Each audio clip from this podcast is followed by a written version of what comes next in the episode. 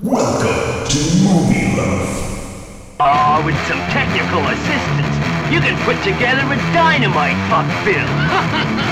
Where did you put egg, Billy? Can you fly, Bobby? I am a big, bright, shining star. Want to take my temperature, Doc? I bet you got a big thermometer. Jesus. Well. No, listen to that man! Keep those cameras rolling.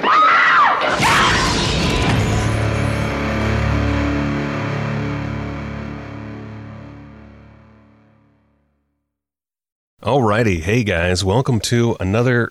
I'm just gonna move my chair around.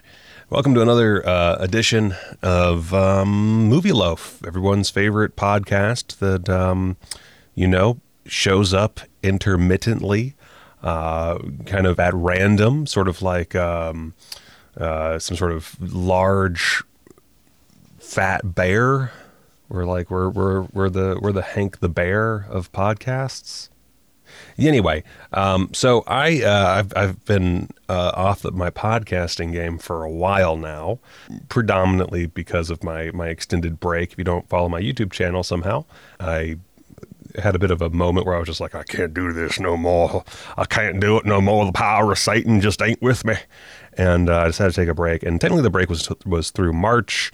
Um, I haven't really taken a proper break. I've been working the whole time, but uh, that's that's neither here nor there. The point of this is uh, I I made a whoopsie and I failed to finish editing three whole episodes of Movie Loaf, really just because I was burnt out. And I feel bad because those episodes were not just me talking to a mic or me and Brad even because you know I can you know I could say fuck you to Brad you know fuck that guy. Um, which those uh, those will come back uh, sooner rather than later. But um I had three awesome guests and I recorded these months ago, like before I took my break. Like I think like November I was when I recorded almost all of them and I d- did not do anything with them. So, um, long story short, this is the first of a handful of episodes. I'm very excited about uh, this first one. We're talking about Jess Franco. Uh, all the all the business and and beats and what have you are in the episode. And of course, you're watching this. It's you know you know from the title what what you're watching. But uh, I just want to say thank you so much for listening to this and any future episodes. I'm going to try to be a bit more. Um, a bit more on it when it comes to the podcast because of course podcasts the beauty of them is that you know they're not videos. They don't take as long to make. They're conversations and what have you. So they should be easier to get out. And the one of the big reasons i didn't get these out sooner was i was very unhappy with my performance within them. I felt like i was very low energy. I looked disinterested on camera. I wasn't disinterested in the moment. In the moment i was very into it but for whatever reason i just look i mean i guess i look like I abduct children on like just on the daily. So there, there's there's that already. But uh, I I found myself just looking like a real lame duck, and that combined with just my sheer just just mental overload, I was like, you know what, I don't know what to do here. So I spent a lot of time like trying to figure out how I wanted to do it, and so what I came up with was a introducing them and explaining that yeah I look like shit. I'm sorry. Uh, but uh, I think that there there's more than enough content from the guests to make up for the fact that I'm so low energy and just all over the place in them. So I apologize, but I think it's you know they're fun they're fun episodes.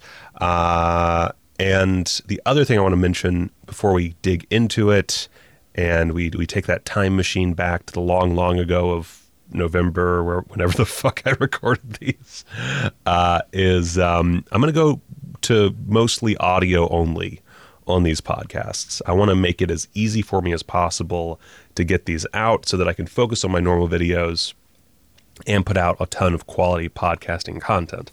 Uh, I decided that's probably where my big mental leap is, and that's where I'm most likely to fail again is in those like just not having the time or being overwhelmed by the amount of work because of course I do all my own editing and I have a full-time job like I, I have like 18 jobs so like i uh, and most of them involve editing so i get real burnt out on editing real fast so um, we're going to go to audio only with you know the occasional exception whenever i feel like there's a really good video version. Um, for almost all of them, patrons will get a video version um, just as part of their you know what they're paying. Uh, so if you're a patron, you still will get video versions. I'm not going to be doing fully edited in those instances. They're just going to be you'll you'll see our fucking faces on the cameras. But uh, my main goal right now is just regarding the podcast to put out more content and find any way I can to make my life a little bit is easier so I can get more to you, the consumer. Uh, so yeah, um, that's that's what's going on right now. Um, I'm gonna go and see if the world is at war yet, because we live in a wonderful time for everybody. And uh, yeah, enjoy this episode of Movie Loaf.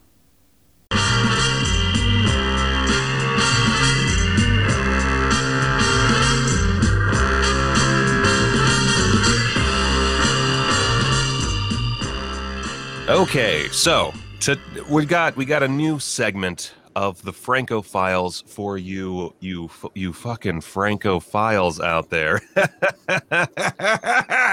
Today we have a very special guest uh, for this episode. We're gonna be talking about Vampiros Lesbos, the 1970 uh, Spanish West German co-production from Jess Franco, and our guest today is the one and only Jason Rudy. Hello, hello. Uh, Jason, please tell the, the folks at home or in their cars or who are kidnapped victims listening to this on their kidnappers' audio device, whatever the case may be. Uh, what's what's your deal, man? What's what? Well, uh, I've been a devotee of the Franco universe for about the last maybe four years, like headstrong. Um, I dived into the Franco universe maybe in like my early 20s first because I am a Christopher Lee fan. So I got into his films first through the Fu Manchu films and Bloody Judge and um, Eugenie and those films at first. And um, first, I wasn't sure what to think about Jess Franco. Um, I wasn't really a big fan of his. I thought he was kind of inept and kind of like basic, and I was kind of a snob because I was into the Stanley Kubrick and like Martin Scorsese and like all the typical when you first get into film and oh this person's better than this person, blah blah blah. But then uh, just something bit me on She Killed in Ecstasy and Virgin Among Living Dead and uh, Vampiros Lesbos again and certain films I just started kind of digging. I started, I don't know, something bit me and then I just started going deeper and deeper and deeper and bought one or two and then started researching and it was the Stephen Thrower books that I got those and really started learning about what films I kind of want to buy and find out about.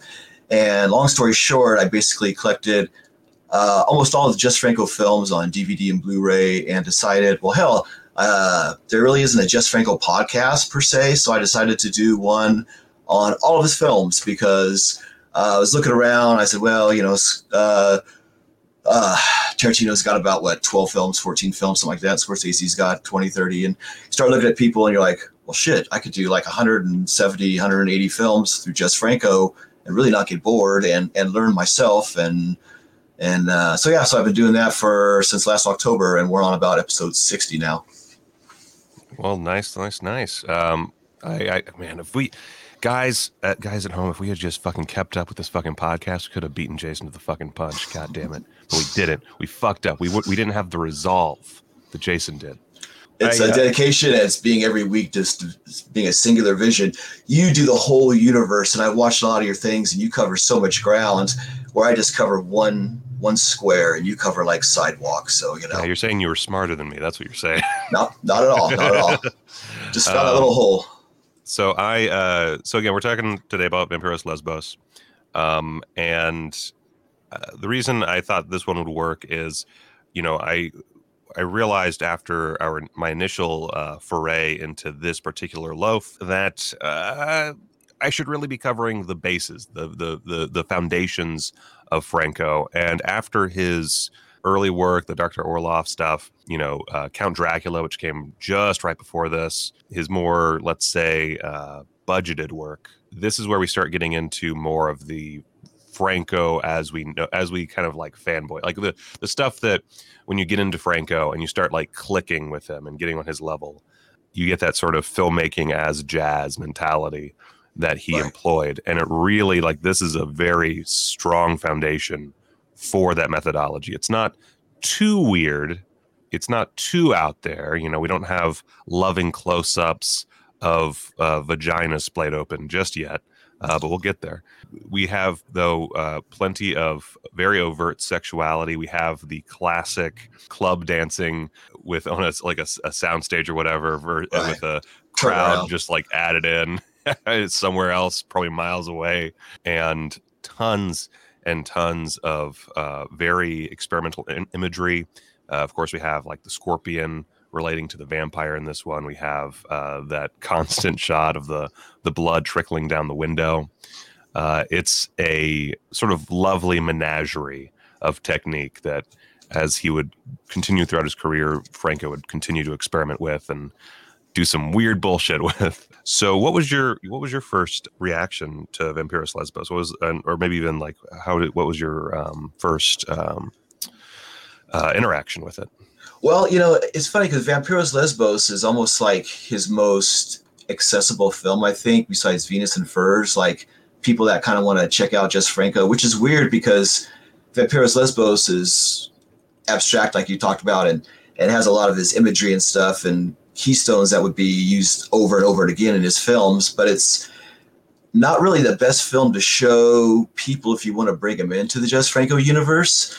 But for me, it was Soldad Miranda. Uh, when I watched her, I just was mesmerized, and she has that quality where you just don't want to stop looking at her. She's just so beautiful, and she's got this certain charm to her, and she's so mesmerizing. And in other films, when she goes on to kill people and stuff, she looks like she's like a wild animal, and she almost looks like she's getting into it too much, where they have to kind of calm her down a little bit and so you see all these different sides of her how she's so elegant and this and that and just everything about her. So it was her that really drew me to kind of say wow what other movies has she done? And i looked in eugenie and so on and so forth you know? So Soledad, uh, I say Soledad Miranda because I'm just like the most uncultured swine. Stephen Thrower in his, you know, uh, ultimate compendium of Jess Franco reviews and history says it's her most iconic liberating role. What, what was the? Um, her eyes, so much older than her smooth, haughty face, promise dangers that the tacky label Scream Queen can't contain. A perfect combination of seductive nymph and evil spirit. Uh, which is very, and then compares her to uh, Carmilla, um, the classic uh, female vampire character, and that that describes it perfectly. Soledad Miranda, uh, probably the most uh, important ingredient in this. I, I, you know what? Fuck it. The most important ingredient in Yeah. this film. She's the factor. screen, totally like uh, like Eva Stromberg is is is very good in the film. I say very good. She's good. I wouldn't. I, Yeah. I'm not going to go there. She's good. right she's she's a Um, little wooden but she's solid and she's believable because she believes what she's going through so you Yeah. believe that she believes it you know Yeah, I, I think my, my biggest problem with the film, and I'll get into this, but uh, is that uh, I don't understand why the Countess uh, Nadine Carody uh, really gives a fuck about her because she's has this vi- like I, I- by the end you understand that she needs her blood to survive, right but or uh, there's a point where she just says like, "Oh, I I need her. I'm captivated by her." So, you know, some such words. Right like, ah, okay, I guess. Uh, sure. I guess she wears that white suit. Fine. Well, it also could be that she's so blank and she's so pure because it's like every shot she's in, she has a red purse, a red jacket. Franco just puts red on her, and every scene she's in, red candles, red. Every scene you with Stromberg's in, it's like fresh blood. So it's like the fresh blood coming in, and uh, as um, um, plays a, a Dracula's um, heiress, basically uh, that she's just been through so much, so she sees her as almost a blank slate, kind of a way to start over, or her death, you know. And then Yeah, I guess that's why she's so different. yeah, I- I guess yeah. Carody, uh, she has this. Um, I mean, if you haven't watched the film and are listening to this, first off, what the fuck? But secondly, she recounts her story of becoming a vampire at one point uh, to to her her servant Morpho, which Franco loved his Morphos. She explains that she was raped, and as this was happening, Count Dracula shows up, straight eats those guys, and proceeds to drink from her and eventually turn her into a vampire, which is a fucking cool backstory. which is a fucking cool backstory. I think we should do a movie just on that whole situation when she was a kid, maybe being around Dracula and growing up or whatever. You know, that would be like, you know, yeah, I, when I was I, we watched it with my wife last night, Mm-hmm. and um, I just turned to her and said, "Man, that's a great scene right there." yeah. So uh, Soledad Miranda completely just obliterates any other presence in this film. Uh, again, Eva Stromberg, perfectly good, but very blank. And anytime that Miranda's on screen, it it's like you just are transported to a whole other world. She has the perfect face, as as Thrower stated. Her eyes just seem so much older than her face. She has this way of moving that's um, very regal without being pretentious or anything. It's just kind of effortless. And the fact that she died so young is like honestly one of the it's one of those great tragedies in Yeah. cinema history that people don't really talk about as much because obviously she's a very niche property when it comes right down to it. She wasn't really in a whole lot of things that you know the majority of people are going to know about.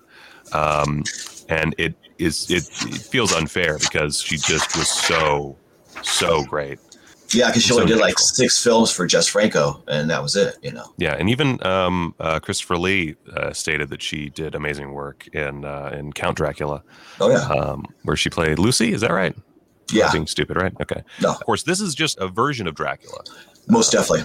Uh, it's it's what if Dracula was a lady and also a lesbian, and we took all the female characters and just kind of made them one, except for like also there's kind of a Renfield to the side. it's it's a very uh, just taking all the all the uh, all the Dracula mythos and just plopping it down into one uh, very simple story. Uh, Yeah, it's not a uh, film. No, there's shades of the um, Nosferatu type of film, the uh, Count Dracula, the Jess Franco's Dracula, and then all that, like you're saying, and then the, a Carmilla, and you just kind of twist it and changes it and changes some of the things. Especially if you're in a film and you kind of watch Dracula and you see these other things, like, oh, that's just this, but he just flips it and changes it, and and he uses uh, that image a lot in his later films of um, uh, Soldad, which he's in the bikini laying on that um, uh, chaise lounge. He uses that in uh, some of his later films with some of his other characters, kind of uh, taking that shot over and over again. Because he was really affected by Soldad's death, and for like up until Lina. And for that, it's really so it's really cool to like study Jess Franco and go through the Stephen Thrower books and to, and to watch each film film by film because you see the stuff he goes through. And after she died, like his films are just a search. So he just starts doing all these different stuff. He does the monster films, he does the uh, plane film, the crashing, he does the Devil's Island Lovers, and all this other stuff.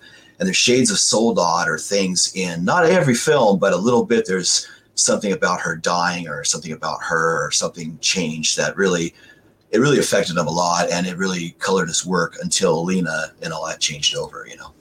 That's really interesting. I haven't been able to um, really pick up on the the full effect yet, just in my Yeah, watching through.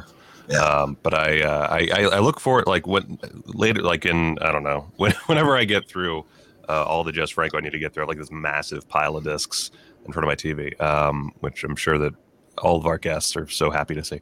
But once I do, I we definitely need to talk about uh, the whole that whole kind of um, arc of his career afterwards. Yeah. So uh, this was a film. Uh, this was the first. Let me get the names right because this was his first bankrolled by Arthur Brauner, Yeah, Arthur Um, Brauner. and they did a few films together. Uh, and Franco, uh, I w- I watched the interview on the Severin disc for this film. Uh, had a lot of respect for Brauner. I, I, I think he said he was like one of the best producers he ever worked for. Um, Yeah, Brauner gave him the money and really had studio and and uh, lavished his productions because you look at like the films he did. He did like uh, um, Vampiros Lesbos, uh, She Killed in Ecstasy, The Devil Came from uh, and then Soldad died, and then she had signed a contract with Browner to do like another five films or seven films or something, and so. The films he picked up were a couple of the ones that she was supposed to star in, like uh, X312, uh, A Flight from Hell, you see, oh, that's Soldad's character. You would see the person playing the part and such. So, uh, yeah, so he did give Franco a lot of money, or not a lot of money per se, but a lot of money for him, and kind of stayed out of his way. And as long as he really uh, delivered to him, and he didn't like add a lot of insert shots like a lot of producers did later on, like Daniel Lesueur and and those guys did and stuff. You know, they were the ones that kind of messed with his films. And yeah, um, Brauner definitely gave him some space, which was really good.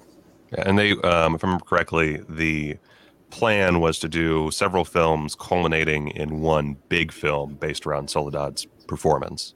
Yeah, uh, which again, fucking heartbreaking. Just pr- world ain't fair, guys. World sucks. This, we live No. in a horrible hellscape.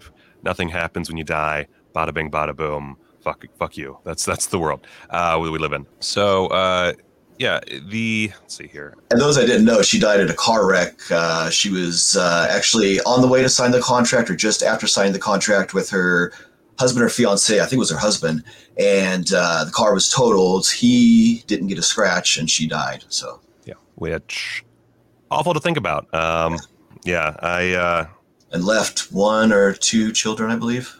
Yep. Uh, it's ugh, just just it hurts to it hurts to think about because that uh, what do you and like I mean beyond the obvious of just losing such a wonderful talent um, and by all accounts great person uh, like if you just look at it purely from the Franco standpoint probably totally different career given her living and them working together through these productions. I mean I guess it could have just turned out the same because Jess Franco but I think she almost been would been like a Barbara Steele, probably. Like she probably mm-hmm. would have done some really good films, and then like by say 72, 73, maybe like after these films were done, these five or seven films, she would have probably graduated to Hollywood, and then maybe done you know a couple mid mid films, and then who knows, you know, but maybe like a Catherine Deneuve or maybe like a um, Isabelle Adjani, maybe, but you know, somewhere around that level, I think. yeah Maybe I don't know how couple films, but I don't know how it would work with her um, being in such uh, lascivious content, but she uh, Yeah. she always strikes me as kind of like a total like Bond girl, like like the Oh, yeah. they would pick up. I would Um, see that like- too. Yeah, Yeah, she like uh, like a like a spy who loved me type. yeah, yeah. um, but better. One thing I so I um, I didn't go back and read through the entire Thrower segment because I was dealing with my, my my video issues. Was there? Um, do you know if there was like a missing scene from this film? Because I know that like there's like even the version that we have is just like the version that Jess Franco most prefers. Yeah. Well, there's the Spanish cut, and then there's the German cut. And of course, the Spanish has none of the nudity because of the censors and such at the time. They couldn't have all that. So on the uh, Severin Blu-ray, there's those two cuts. The German one, though, um, the only thing I, you know, I think it's pretty solid. I'm not sure off top of my head if there was anything cut. I kind of didn't read that section again. Um, but nothing that strikes me as anything major. Um, no outtakes or anything. Um, Okay. Was it? yeah, because there's there's there's one moment where I was re- we were rewatching it, and the first time I didn't really think about it, but my wife pointed it out that there's the point where uh, oh shoot the boyfriend character Omar Andre Monales, uh, he I guess is bit or hypnotized or something, uh, and winds up back at um, Dr. Seward's Right. office I think, and it, it kind of comes out of nowhere. You just, No, you you're there. you're right. There is that sequence because in the book there's actually stills of him naked on a bed with her that you don't see in the film.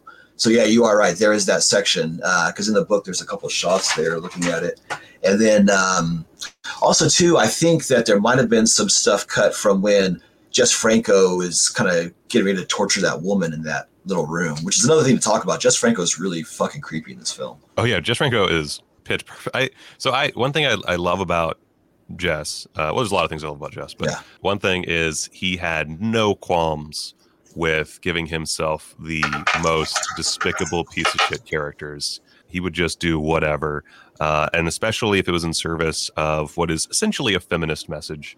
You know, I wouldn't say that he is necessarily aiming for like female audiences in this. It's definitely for the titillation of men Right. but he is pushing a narrative where all of the men are either useless or awful people. Um, for example, the psychiatrist or psychologist, whatever. When we first meet him, he's listening to um, Linda talk through these dreams that she's having that are, you know, very heavy lesbian dreams, and he's just drawing stick figures. Right.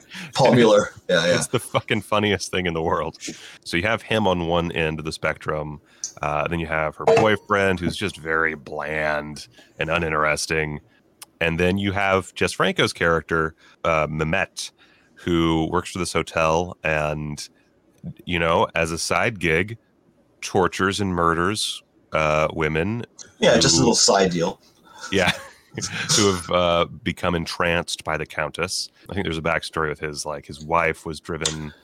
His wife had went to the island and left him, so he was so resentful of her. Yeah, Right, yeah, and you know the women women can't leave their men for other women, uh, and so he is torturing and murdering women because he's gone bonkers, cuckoo, banana pants, and it's uh, a very it- the way he he he does this thing where he just like kind of almost like curls up with uh, Linda uh, as she's tied to this chair and is like very love almost lovingly is a strong word but uh, with a lot of uh, passion right. he's like um, caressing her leg and maybe scratching her a bit can't really tell exactly what his intention is uh, in the actual physical movement he's also very stupid he's a very dumb little guy Yes, yes. Uh, He's always playing with little ropes and sitting there and just figuring things out, listening.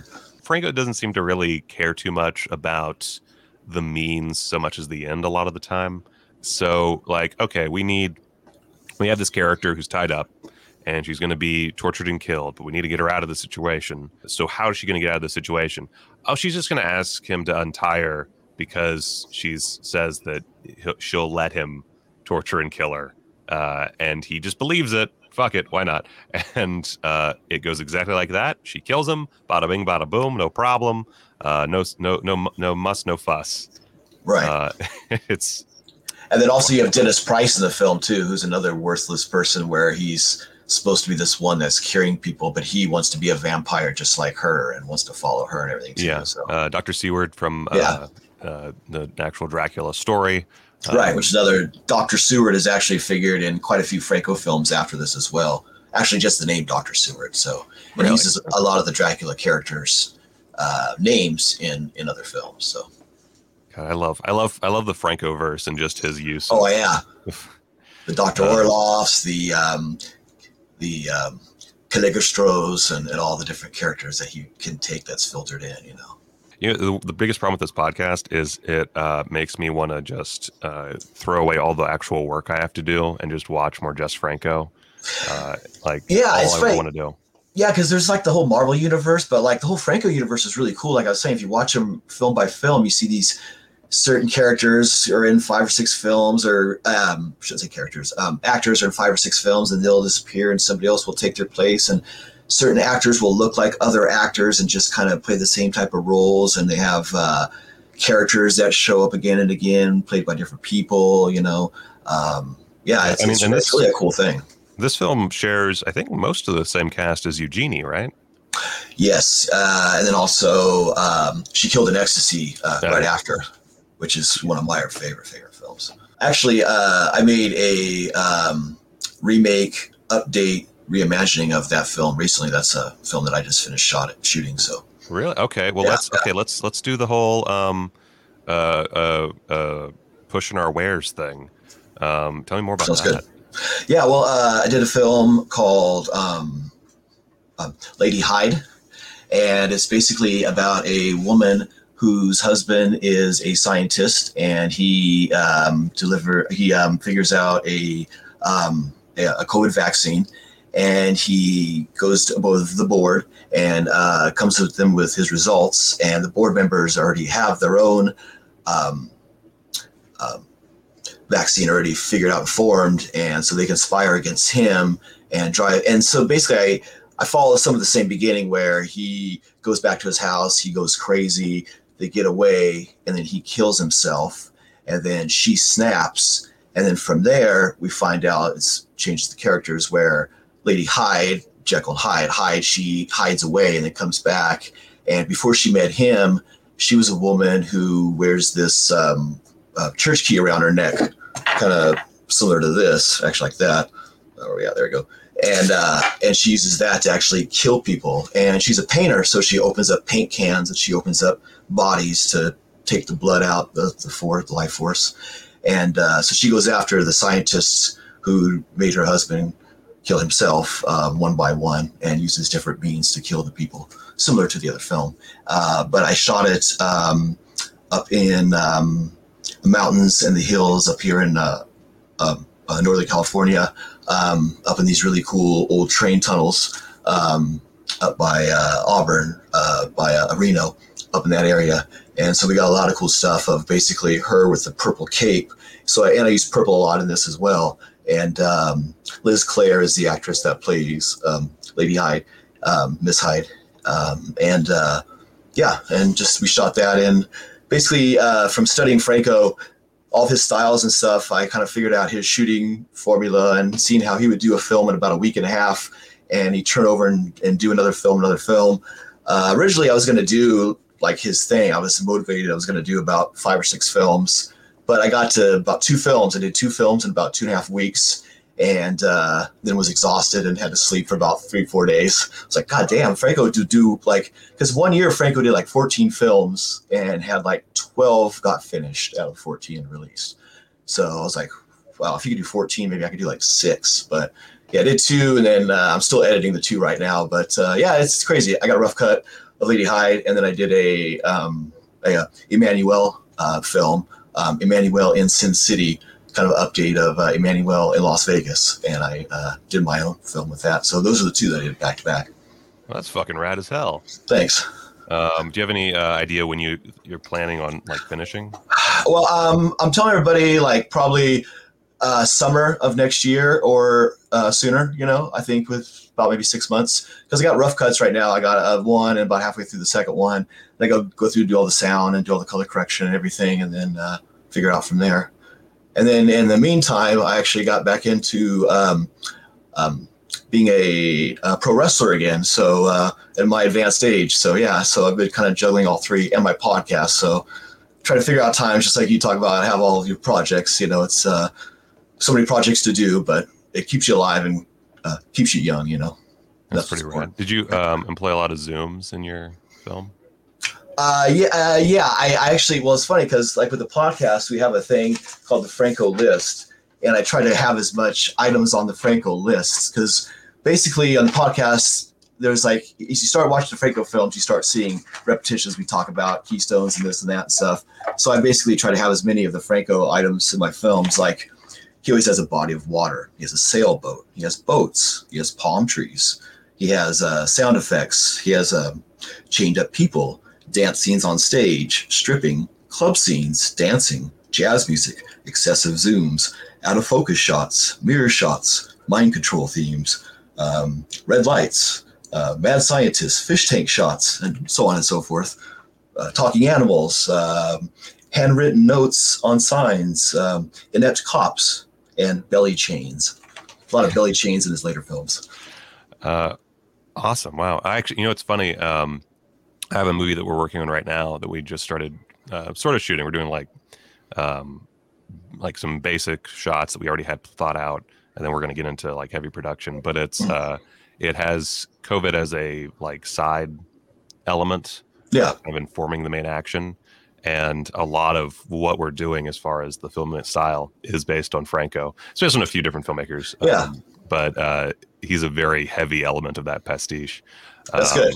Yeah, yeah and, and, and Franco's such a huge influence that a lot of people really should look to him because, like, for me, starting my own podcast, kind of well, because before that, I I did films from like 2007 to about 2018, and I kind of took a break for like two years or three years, and when I got back into the podcast, it kind of got that spark again, and just learning Franco and seeing like how he shot everything, and a lot of people could read the books on Stephen Thrower, watch his films, and see how he does things because he's really an inspiration to a lot of low budget filmmakers, and he used his own money and sometimes even almost next to nothing and shot some really cool films with just on his extra locations or he'd shoot side films while he was making other films most of the time. He'd shoot two or three films at one time you know on the locations and just change your angles and have this person put on this different outfit and you know and just edit all your stuff together. And he was just that was his motivation. That was his focus. And if that's one thing i really admire about him is how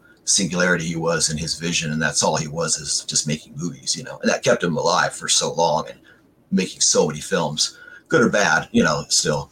Yeah, I would say. I mean, out of all filmmakers, I mean, not well, out of uh, a lot of the filmmakers that you might stumble across as um, an aspiring filmmaker, he's definitely one of the most, I think, important for people to look up to and and emulate to some degree. Not necessarily in style, um, because obviously his style is not going to be the most commercial. So if you want, if you want, Right. if you want success financially, then maybe don't like emulate. But as far as like learning from his technique and learning from his drive and learning from how he would put these things together, it's so much better than like a Kubrick, where it's Oh, yeah. just like you're not going to be a fucking Kubrick. And even then, do you really want to be? He's kind of a dick. Jess Franco, uh, on record, not a dick. Uh, No. like uh, easy to work with, nice Yeah. guy, uh, but strong resolve, strong work ethic, always going. Like, you know, when when people talk about the hustle, like Jess Franco, king of the hustle, Oh yeah, uh, big time. absolute king. Also king And- of smoking cigarettes every second of his life. Yeah, and sometimes he wasn't on the up and up. I mean, he skipped town and took films with him and disappeared and this and that and stuff. But you know, I mean, everybody has their tale. And I, I tell you what, I mean, I'm not gonna have the money to do this, but somebody should do a bio on Jess Franco. It'd be an amazing movie. Oh like my god. you know, I don't even know how I- you, where you would start, but absolutely it would be. yeah, I just imagine every scene he'd be like anytime he's wor- like working on something, every scene would be a different film and you would just like not even consider it. Just it would just be in the background like, you know, we as we're going through this story, he's just working on something different. You just have different actors every time. Yeah. They're never like because I see like uh, Kendall Jenner could be Soledad Miranda. Like she's her shape. Look like I look at her Twitter pics and I see certain shots like that could be Soledad, especially when she's really elegant when she wears her hair down and she dresses really long dresses and stuff. She has that certain essence of of Soledad certain times, and that's That would something be else like. craziest mashing of worlds. Yeah, I would. Like But it was the if least mainstream with the most mainstream just married together. Yeah, yeah, yeah. And then you get like Johnny Depp to play, you know, Fr- Franco with his long hair and that kept thing. 'Cause he can be Ed Wood and Jess Franco, and you know, people a have those two in the same breath. That's true. That's true. But uh, yeah, no, it's I always thought that would just be an amazing film. That I'm shocked that nobody's done it yet. They've done films on so many different directors. You know, it's Yeah. Producers and everything. make, making a mental note here, guys. Making a mental note here. If I ever get Free- successful, that's fine. Free idea. Free idea. I'm gonna I'm gonna direct a lifetime movie and I'm gonna direct a Jess Franco biopic. Those are the Sure. two those are the two dreams now. Those are the two just right right there on the edge. yeah. Um, all right, so uh, let's wrap this up. Vampiros Lesbos. Um, is there anything else that really you think we should talk about regarding this landmark film? Well, um, like you were saying, it basically watching this again uh, after seeing 60, 70 films of Franco, it does, like you're saying, it does introduce a lot of his touchstones that he uses a lot. Um, and I think this is more like a party, like it's more like just stuff that's going on, all the symbols and all the free form narrative and and the, and the and the story that does continue all the way through. So I think if you can hang with this film and you like it, then you're more inclined to be in the Jess Franco universe. But Jess Franco made like a, a wide variety of films, maybe like at least 10 to 12 different style of films. So if you don't like this film, you still might like Jess Franco. So, but uh, I, I would recommend it. Uh, it's something really cool to watch. And uh, especially now for Halloween, um, most people, I mean, a lot of people maybe or haven't seen this film. So I would say check it out. It's uh, widely available. Uh, Severin put out a really good Blu-ray. Yeah, it's a it's a solid it's a very um, it's a good litmus test for folks. Yeah. Um, and you can go multiple ways, um, as you said, Jason. You know the, his noirish stuff from before, his you know like the Dr. Orloff, um, you know the kind of black and white. Uh, the um, I can't think of the name. The uh, Dr. X one. Um, Oh, um, Dr. Z. Dr. Z. Diablo- Thank you. Yeah, Diablo- Dr. Z. Diabolical Dr. Z uh, is a phenomenal piece of work that is extremely different and uh, feels much more like a classical black and white gothic horror film with some some quality body horror, I got to say. Yeah. And um, you know, you can and then you can go even more experimental. This isn't experimental enough for you. Like that's actually one thing I like Vampiros Lesbos a lot. Um, I don't. I've only revisited it this once, so I've seen it twice because it doesn't go quite as far for me. It's a bit too in between um, Yeah. for my tastes.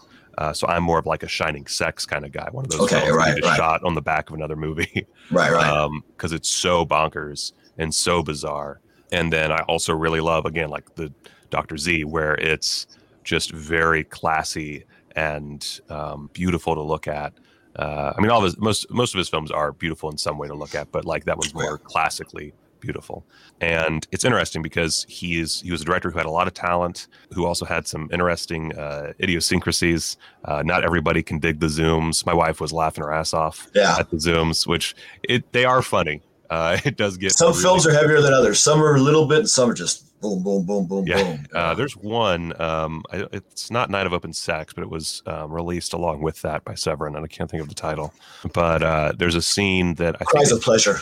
yes, uh, where like they're just like he's just like there's a whole scene. I don't know if it's a sex scene or just a dialogue scene or both, but it's several minutes of like he mu- must have had a huge magazine on that camera because there's several minutes of zooming in and out. Well, but that film's like rope too. So for argumentative sake, because he has to keep that one long shot the whole film. There's no cut, or there's very little cuts in that film, and that was the gimmick of eh, small amount of cuts. So he used that going to something, zooming in, zooming out, panning around, zooming in, zooming out, which is yeah silly, but that's the reason why he did it for that Yeah, part. um, I think it, it helps that most of his, and this film is a prime example of that.